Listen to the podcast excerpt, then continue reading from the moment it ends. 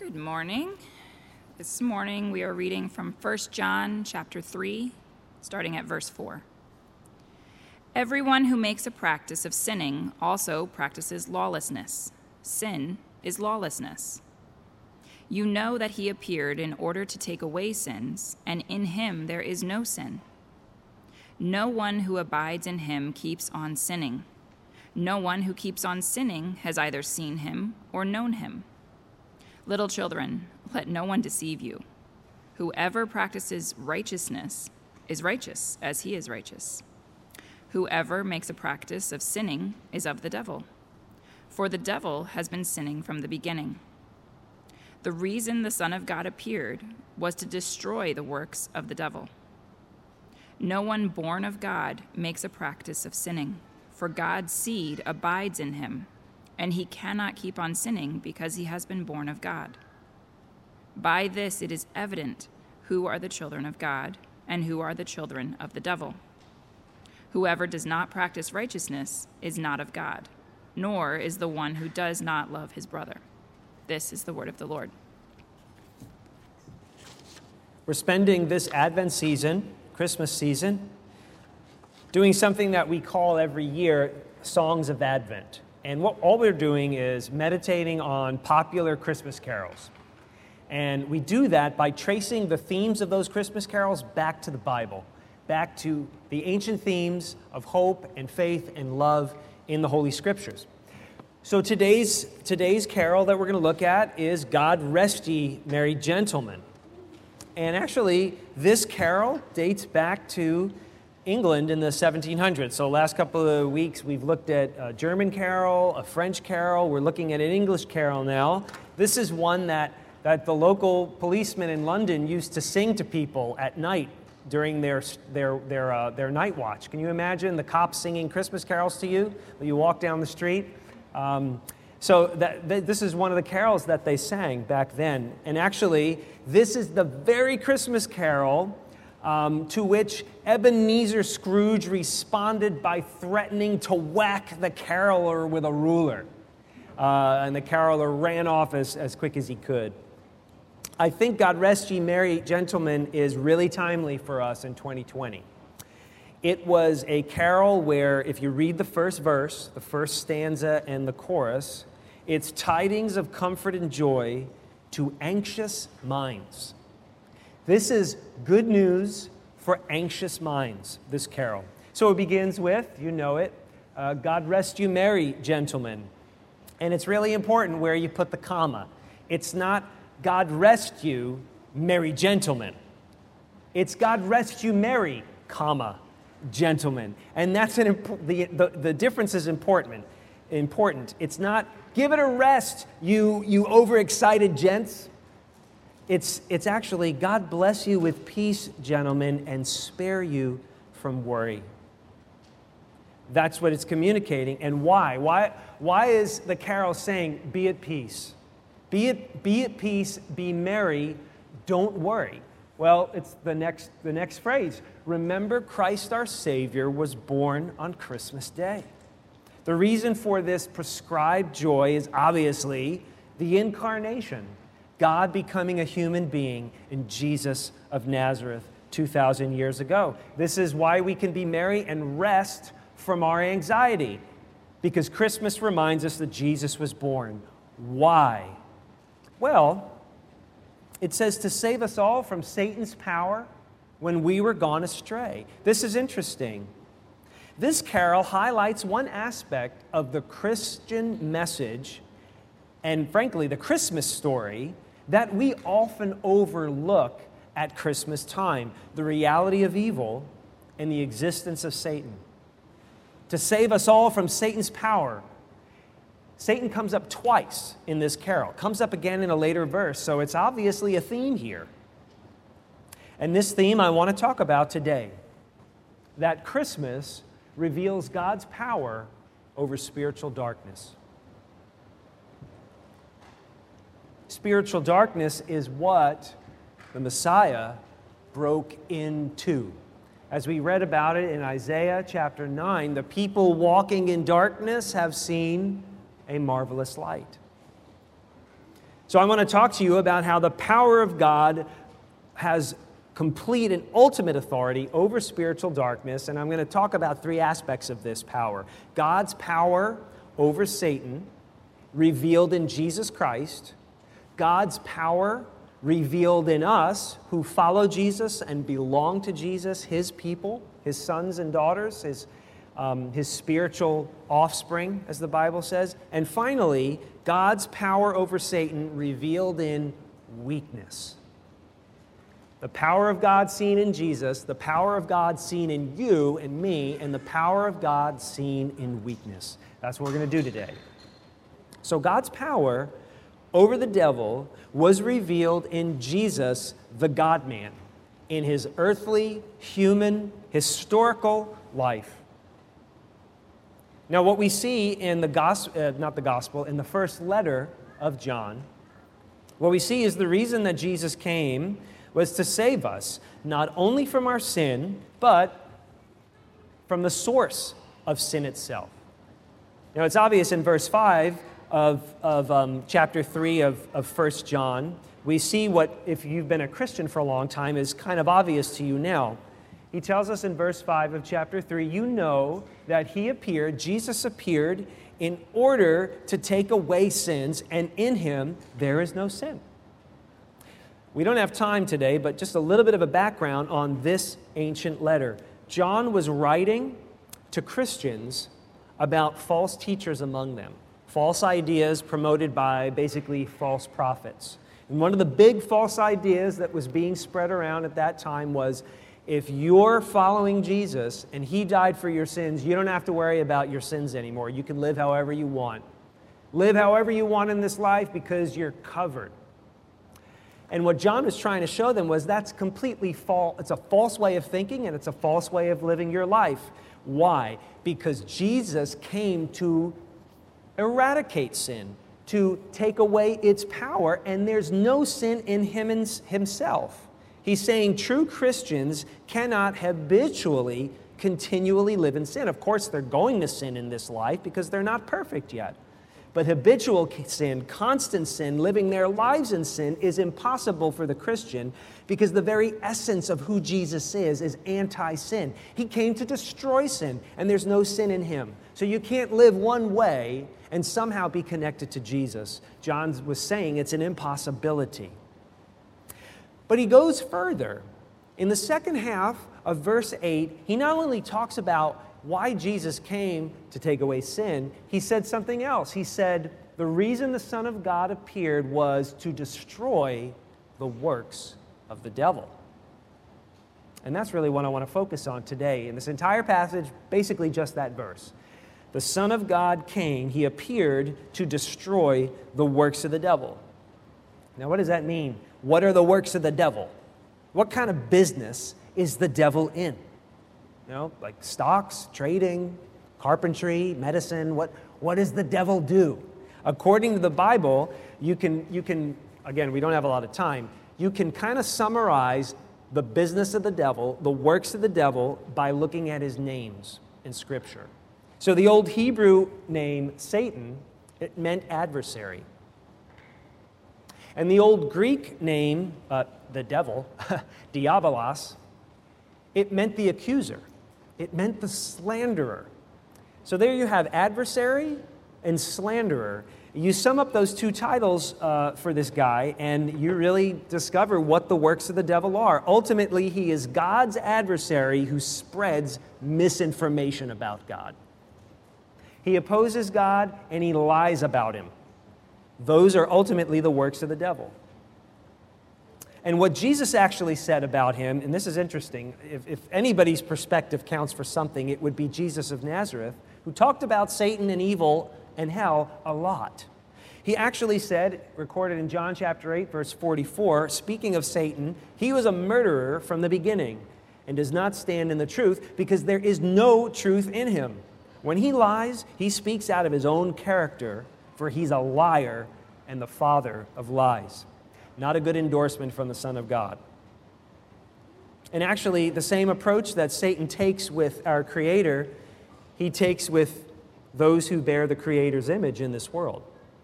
Even if you're not a Christian, even if you're an atheist, the Bible calls you a bearer of God's image. You are created in the image of God. You represent the Creator on this planet.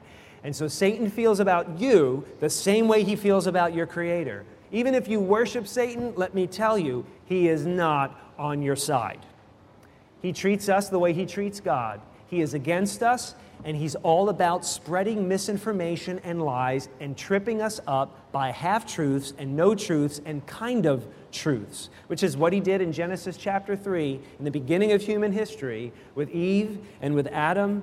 Satan opposed God to their face by what? Misrepresenting the truth. He got in their face and he got them to believe that God didn't say what he said and that's what Satan's done ever since throughout human history. He harasses human beings through sickness, through conflicts, through death. You can read the story of Cain and Abel in Genesis chapter 4. You can read the entire book of Job in the Old Testament. You get a glimpse of how Satan, at a level beyond what we can see and fully comprehend, uh, operates in the world, how evil truly operates. Actually, the book of Revelation at the end of the Bible, also written by the Apostle John, who wrote today's letter. The book of Revelation, in, in vivid imagery and symbolism, uh, describes Satan uh, and his forces as really being what's behind history's wars and chaos and oppression and injustice and hatred and basic unbelief, and describes Satan as a master puppeteer of cultures and governments and even religions. Jesus actually, in John chapter 16, calls Satan the ruler of this world. This is God in human flesh, still calling Satan the ruler of this world. And then in Revelation chapter 12, he's described as the deceiver of the whole world. And that's very telling, too. He's the ruler of this world who deceives the whole world. And if that's not a definition of tyranny, I don't know what is. He is the father of all tyranny. He selfishly hates those he rules.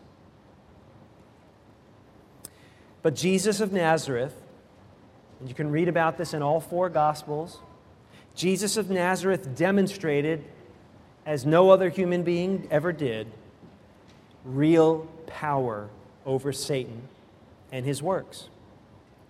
Look at what Jesus did, the kinds of things he did. He cast out demons, right? He, he alleviated people who were psychologically and spiritually oppressed. What else did he do? He healed the sick. He also raised the dead. Showing in all of these ways, this is why the Gospels highlight these specific actions of Jesus because he was showing true authority over all the spheres in which Satan rules sickness, oppression, death itself. Jesus is showing his authority above and beyond Satan in Satan's own house and kingdom. And most importantly, where Adam and Eve and where I and where you have failed in resisting temptation, Jesus succeeded perfectly Satan tried to tempt Jesus as he tempted Adam and Eve, as he's tempted me, as he's tempted you, as he will continue to tempt us for the rest of our lives in this broken world. And in that department, Jesus also completely, fully overcame Satan and resisted him. So the incarnation of Jesus Christ was good news because it put evil on notice and it put the devil on notice the true source of evil. Actually, the Apostle Paul, in his letter to the church, uh, to the Colossians, he said this about the life and death and resurrection of Jesus. He said that God disarmed the rulers and authorities. Those words, rulers and authorities, mean spiritual powers. Okay? that God disarmed the rulers and authorities and put them to open shame. Another English translation says, made a public spectacle of them. Basically, dragged them out in the open and humiliated them. How? By triumphing over them in Jesus Christ, in all that Jesus did. Now, you may be thinking, okay, well, how is all of that good news if there's still so much bad news? And that's a really important question. And, and if you're thinking that way, I'm really glad you are. And I want to address that kind of in a roundabout way, but I'll get to it. Um, the second way that God demonstrates his power is in us, in those of us who belong to his son, Jesus. It's kind of like saying if, if, if you're in the king's family, uh, his authority bears weight on your identity and your status. You know, the C.S. Lewis books, the, the, kid, the kids discover once a king or queen in Narnia, always a king or queen in Narnia. If you belong to Jesus, you share in his royal status. And the things that he did are somehow also part of who you are and, and what you've done and what you'll be able to do someday. So God's power over Satan is also revealed in everyone who belongs to this Jesus Christ. Actually, in the very next chapter, if you keep reading this week, in John, uh, 1 John chapter 4, he'll go on to write, For he who is in you is greater than he who is in the world. He's saying that this is how we overcome worldliness and sin and darkness in our lives. The one who is in us, meaning the Spirit of God, the Spirit of Jesus, is greater than the one who rules the world.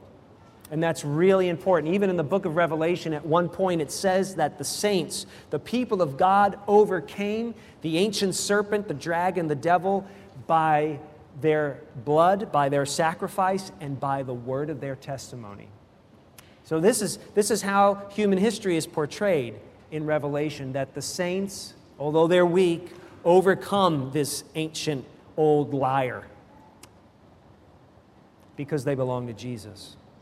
So, Satan, the Bible makes abundantly clear, is not all powerful. This isn't an equal good versus evil type of continuum that flexes, that fluxes back and forth, as some philosophies say. There is no match.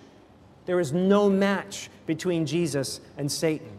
Satan is not all powerful. He's far greater than we are. Let's not be confused and deceived about it.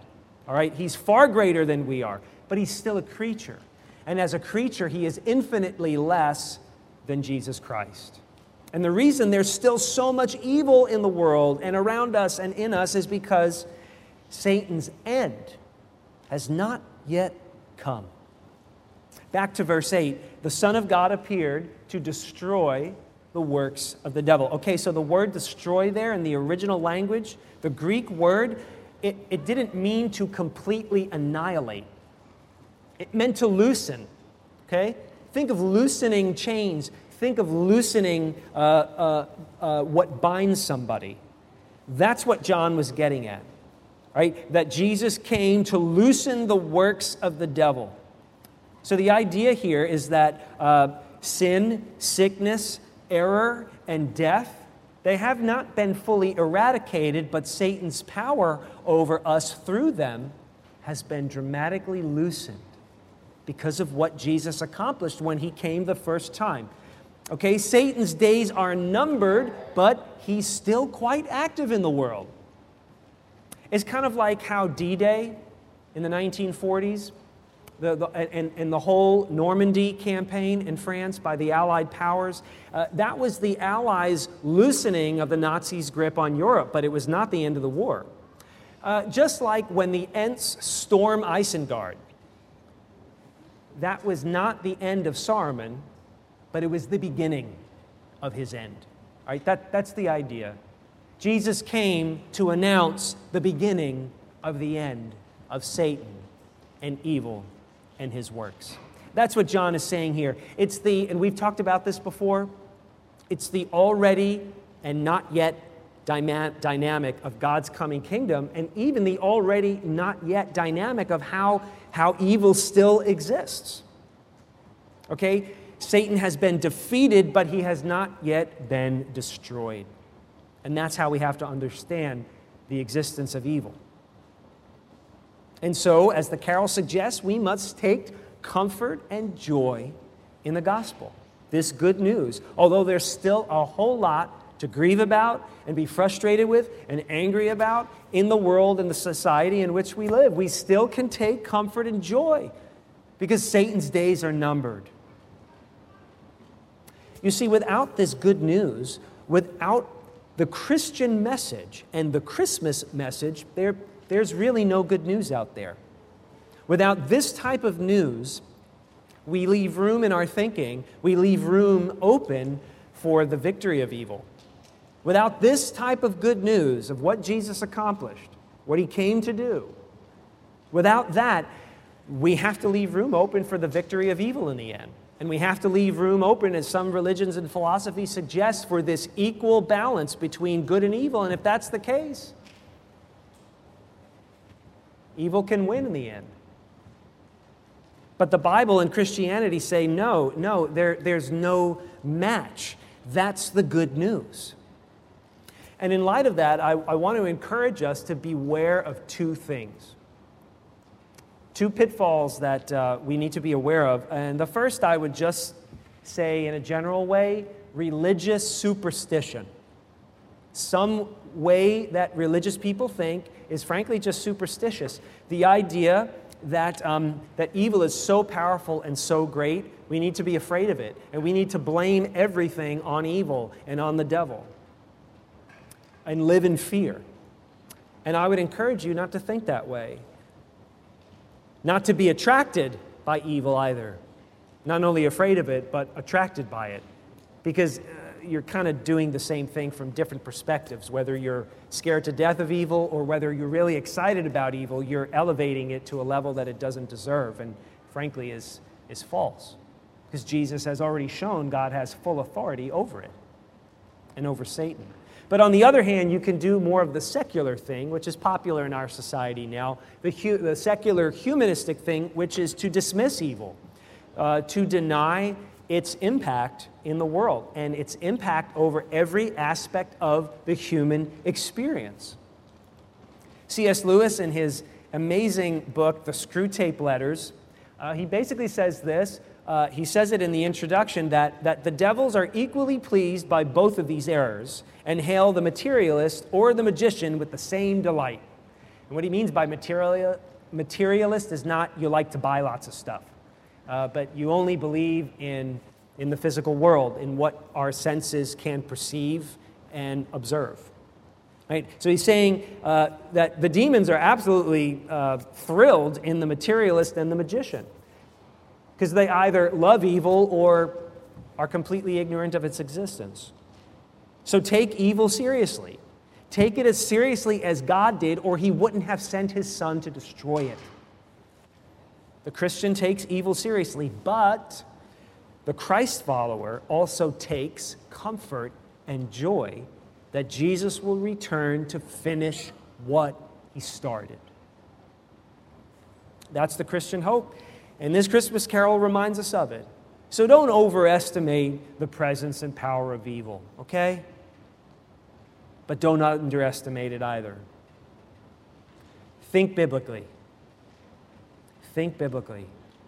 Now, I want to just share a, a, a word to anybody who's here in the room or listening or watching who's skeptical of this whole idea of the devil uh, or dismissive of the idea of a literal being who's kind of out to get us, who hates Jesus.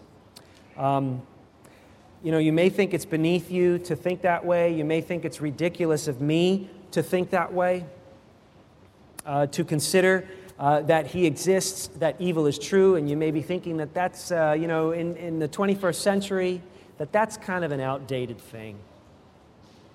Well, I would suggest to you that your opinion is a relatively new one in the course of human history relatively very, very new idea.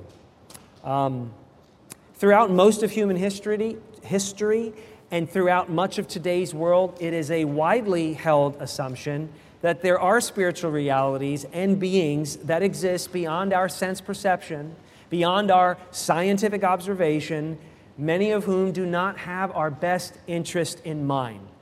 This is, this is a very old idea, and you know, when you look at most of the world today, it is still a very common idea.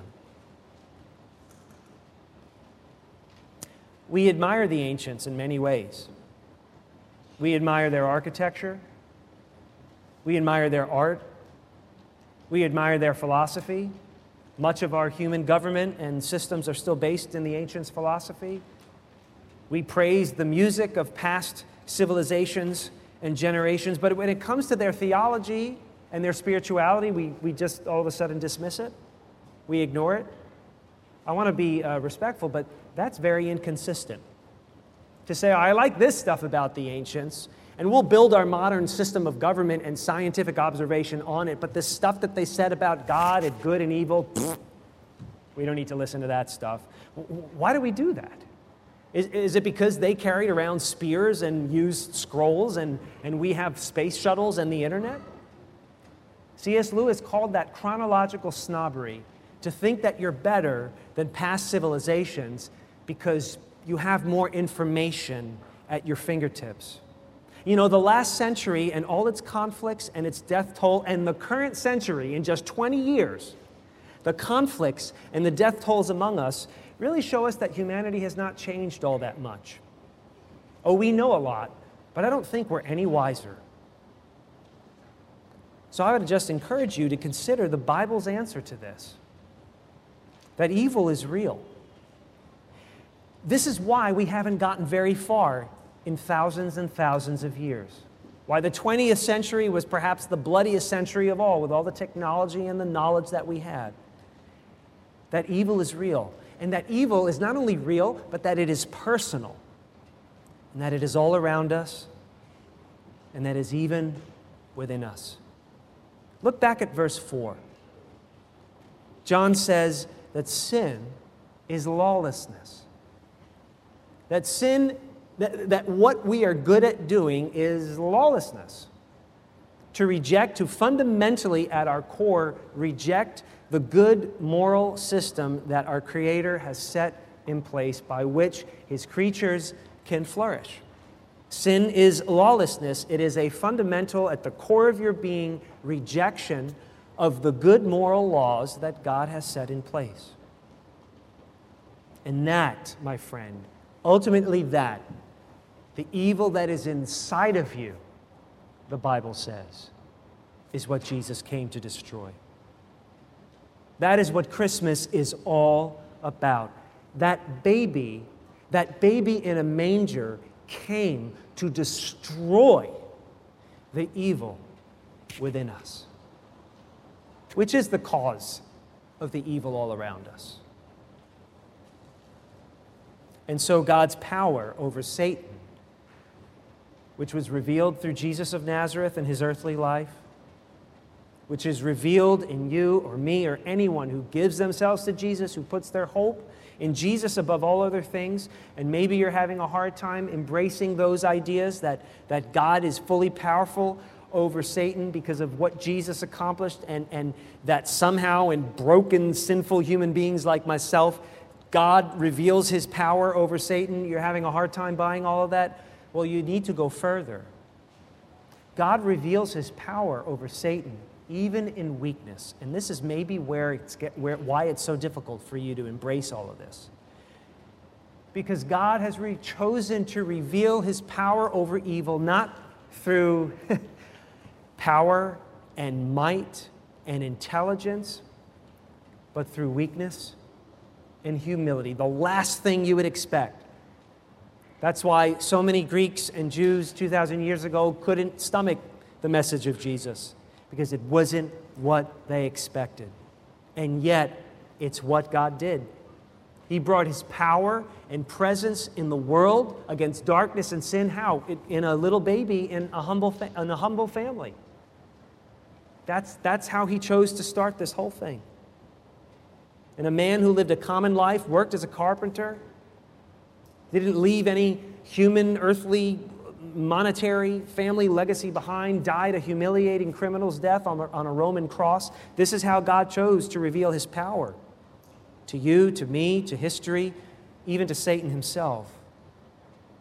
The book of Hebrews, chapter 2, puts it this way Since God's children have flesh and blood, okay, since we're human, Jesus too shared in their humanity, so that by his death he might break the power of him who holds the power of death, that is the devil, and free those who all their lives were held in slavery by their fear of death.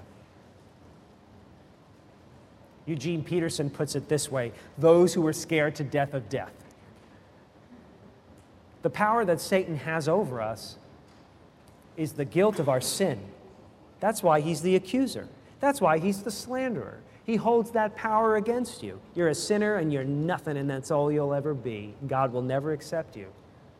And the power that sin holds over you is its reward, which the Bible says is death. You don't just die because of entropy, you die because you're a sinner. And that's the penalty for breaking, that's the penalty for our lawlessness is ultimately death. And, and the ruler of this world holds power over the people of this world through sin and ultimately death. And Jesus came to reverse the curse, as another Christmas carol says. Christ's second coming will end Satan's dominion and cast him out forever. But his first coming his first advent, his humble birth, his sacrificial life, his humiliating death defeated Satan by breaking the chains that he held around us, the power of sin and death. So you must confess your sin. You saw it demonstrated today. You must confess your sin, even as the Apostle Paul did it, who wrote almost half of the New Testament some holy roller. He was a sinner. And he said there, You know, I'm the biggest sinner I know. And every time he talked to people about Jesus, even to kings and rulers and authority, he would always say, You know, I used to be a terrible guy, and I'm still the biggest sinner I know, but Jesus Christ was a great Savior. He came for people like me. You must do the same thing. You must confess your sin to God and to people you trust who follow Jesus as well. In a sense, you must become weak. Confessing your sin is to become yourself weak, to acknowledge that the evil is not only around you, but within you also. So you become weak. Jesus became weak to eradicate sin. So now you become weak to confess your sin and to embrace the power of God through weakness. If the Lord Jesus became weak, the Bible says it's no different from you. That's the way up. You got to go down first. That's the way to victory. That's the way to healing. That's to the way to transformation and to good health and to good thinking. You have to confess and admit. And in that weakness, you discover that God is more gracious and loving and forgiving and patient than you ever imagined. And that is how the power of Satan is broken over you when you discover that God knew already. He knows who you truly are already but he sent his son to die for you anyway. That, when you discover that that's what the weakness of Jesus accomplished, there is no more powerful force in the universe to break the power of sin over you. Christmas reveals a lot to us. Amen? Christmas reveals the power of God by the humblest of means over spiritual darkness. So, rest my merry gentlemen and gentlewomen, rest from your current dismay. Take comfort and joy this Christmas in Jesus, whose unforeseen, un- unimaginable weakness appeared among us to destroy the power of evil. And don't underestimate evil, but don't overestimate it either. Because it says in the book of Romans, chapter 8, that we are more than conquerors through him who loved us. Okay, let's close with the final verse of this wonderful carol, which says, Now to the Lord sing praises, all you within this place. And with true love and brotherhood, each other now embrace. This holy tide of Christmas, all other doth deface. Let's pray. Father, we confess no authority or power or smarts over Satan, over the forces of evil that are behind uh, the greatest treachery in human history and in the world today.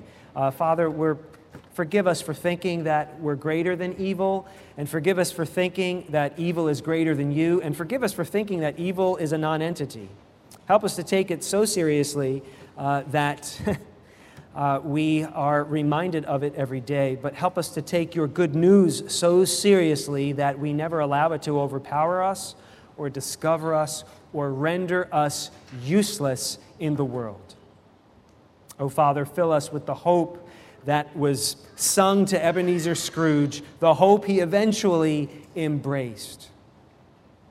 That Jesus Christ was born on Christmas Day to save us from the power of Satan when we had gone astray. Oh, tidings of comfort and joy, Father, in the name of Jesus, and because of him, we embrace that comfort and joy.